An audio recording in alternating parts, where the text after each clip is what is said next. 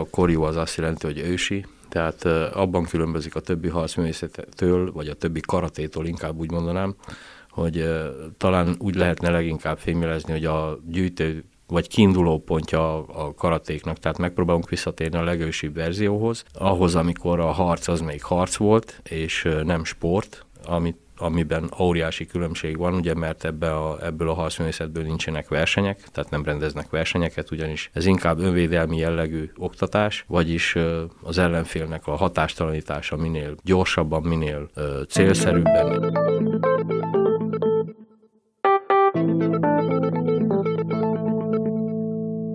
Ez az Értágító, valószínűleg az első romániai magyar nyelvű podcast csatorna. Köszöntöm a kedves hallgatókat az Értágító legfrissebb podcast adásában. Mikrofonnál Szijjártó József, velem szemben pedig Guba József, karate oktató van. Üdvözöllek József! Üdvözlöm én is a kedves hallgatókat! A mai témánk az nem más, mint az elmúlt hétvégén, pontosabban szeptember ö, második hétvégéjén Nagykágyán megtartott karate tábor, amely ugye nem első karate tábor Székhelydon, illetve a környékén, de mégis rendkívülinek számít. És erről fogom most fogadni Józsefet, hogy pontosan miért is. Miben volt ez másabb, mint a elmúlt években megszervezett karate táborok? Hát elsősorban azért különbözik a többi karate tábortól, mert azok csak csapatépítő jellegű táborok, tehát azokat a csapaton belül rendezzük meg, vagyis csapattagoknak. Ez viszont egy nemzetközi edzőtábor volt, ugyanis sikerült vendégül látnunk Hubert Leinen Kiosit, egy nyolcdanos karatemestert, hogy úgy mondjam, és ezen kívül még Magyarországról érkeztek számos nagy számban, inkább úgy mondom nagy létszámban mesterek és tanítványok is egyúttal, de többnyire mesterek vagy oktatók, akik egy elég magas színvonalú harcművészeti oktatásban vehettek részt a hétvégén. Ez, ez a, a legfőbb különbség. Bocsánat. Ugye ez a stílus, hogy a koriuk karate, ez miben tér el a, ugye, általános fogalomba vett karatétól? Mint a neve is, ahogy jelzi, persze ezt sokan nem tudják, de a korjú az azt jelenti, hogy ősi, tehát abban különbözik a többi harcművészettől, vagy a többi karatétól inkább úgy mondanám, hogy talán úgy lehetne leginkább fémjelezni, hogy a gyűjtő vagy kiinduló pontja a karatéknak, tehát megpróbálunk visszatérni a legősibb verzióhoz, ahhoz, amikor a harc az még harc volt, és nem sport, amit amiben óriási különbség van, ugye, mert ebbe a, ebből a harcművészetből nincsenek versenyek, tehát nem rendeznek versenyeket, ugyanis ez inkább önvédelmi jellegű oktatás, vagyis az ellenfélnek a hatástalanítása minél gyorsabban, minél célszerűbben, és erre persze különböző módszereket alkalmaz, kiusó pontokat használja, azon kívül olyan technikákat, amik, amik a mai sportkaratéban egyáltalán nincsenek meg.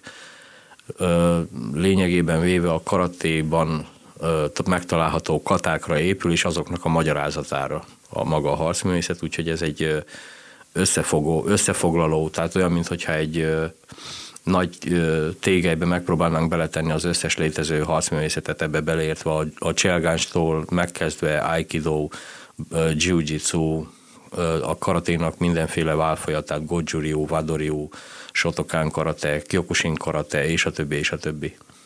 Úgyhogy ez a, ez a, ebben különbözik a többi harcművészettől. Ugye mivel ez egy haladó harcművészet, ugye nem mindenki vett részt se rajta.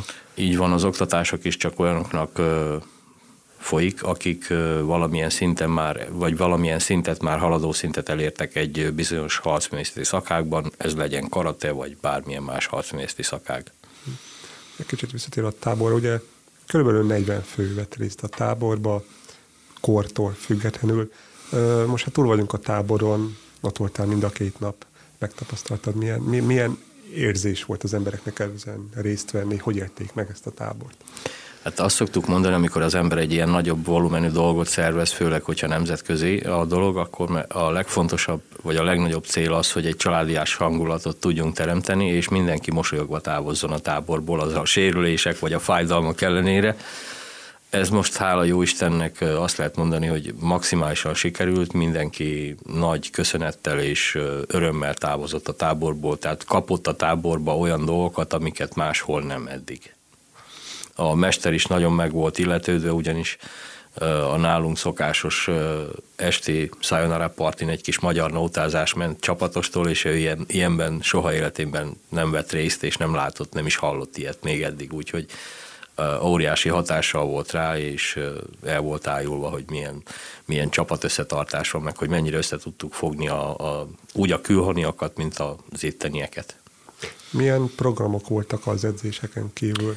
Az edzéseken kívül uh, íjászat volt még folyamatosan mind a két nap. Uh, déltől 5 óráig volt két íjászunk, aki felügyelte a dolgokat, a helyi csapatnak az íjász tagjai. Uh, kiépítettünk egy lőteret, ahol bárki kipróbálhatta az íjászatot, vagy hogy ha már íjászkodott, hozta a saját íját, akkor azt használhatta. Reklám következik.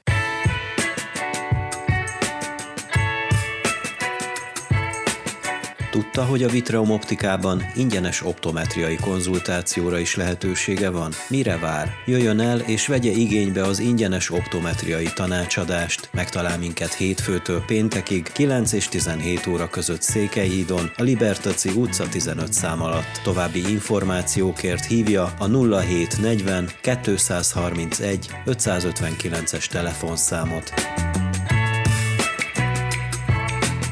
Vitreum Optika. Ne a szem elől.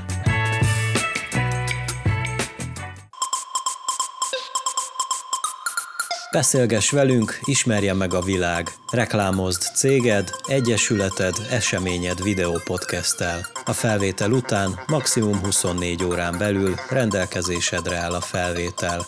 Részletekért írj a veco.podcast.gmail.com e-mail címre, vagy hívd a 07 70 309 608-as telefonszámot.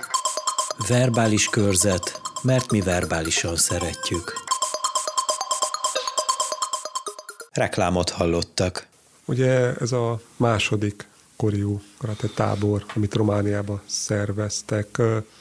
Hogy jött létre ez a kapcsolata nagymesterrel, illetve mik a további tervek?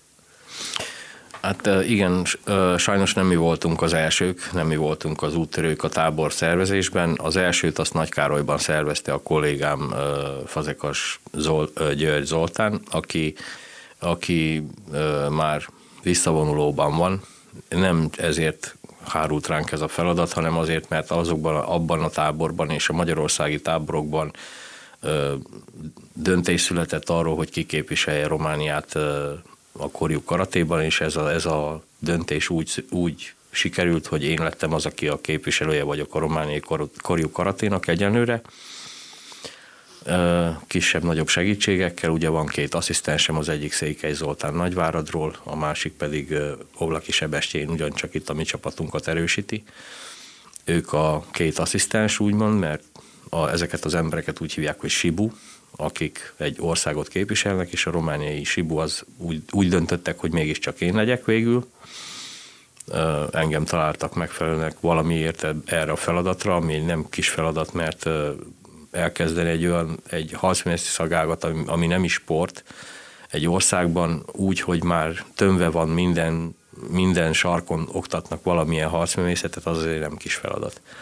A lényeg az, hogy négy éve volt az első tábor, mi ott is részt vettünk természetesen, és ott a, tav, a tavalyi edzőtábor, ami Magyarországon volt, ott beszéltük meg a Kiosival, Hubertel, hogy mikor tud eljönni hozzánk. Ezt, a, ezt az időpontot választotta, ő választotta ki az időpontot.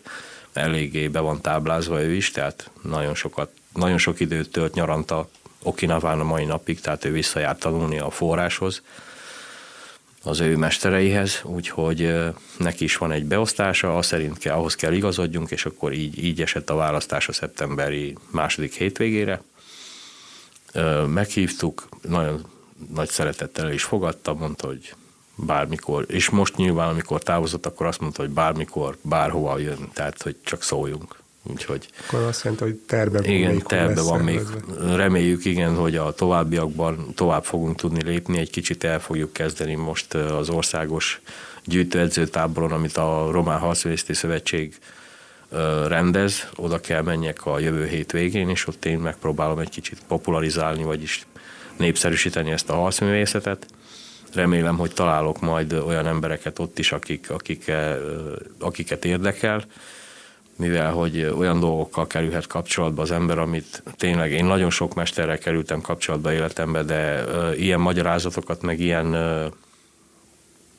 útmutatásokat nem kaptam még eddig egyenlőre senkitől. Azért is nagyon nagy dolognak tartom, hogy, hogy kollaborálhatunk a nagymesterre.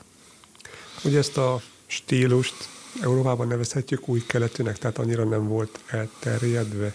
Így van, ez egy teljesen új dolog, már csak azért is, mert a, amiből származtatva van ez a korjú karate, tehát amire épül, az a motoburiu, ami, ami egy olyan harcművészet, amit 300 éven keresztül őriztek az okinavai szamuráj családok, tehát nem oktathattak bárkit, még ott a családokon belül is csak a fiú, a legidősebb fiú örökölte a, a tanulás lehetőségét, azoknak adták át ezt a tudást, és sajnos azt lehet mondani, hogy kihalófélben vannak Okinaván is ezek a testőri, mert ugyanis a, ők biztosították egy ideig a, az Edo korszakban a, a császári testőrségi gárdát.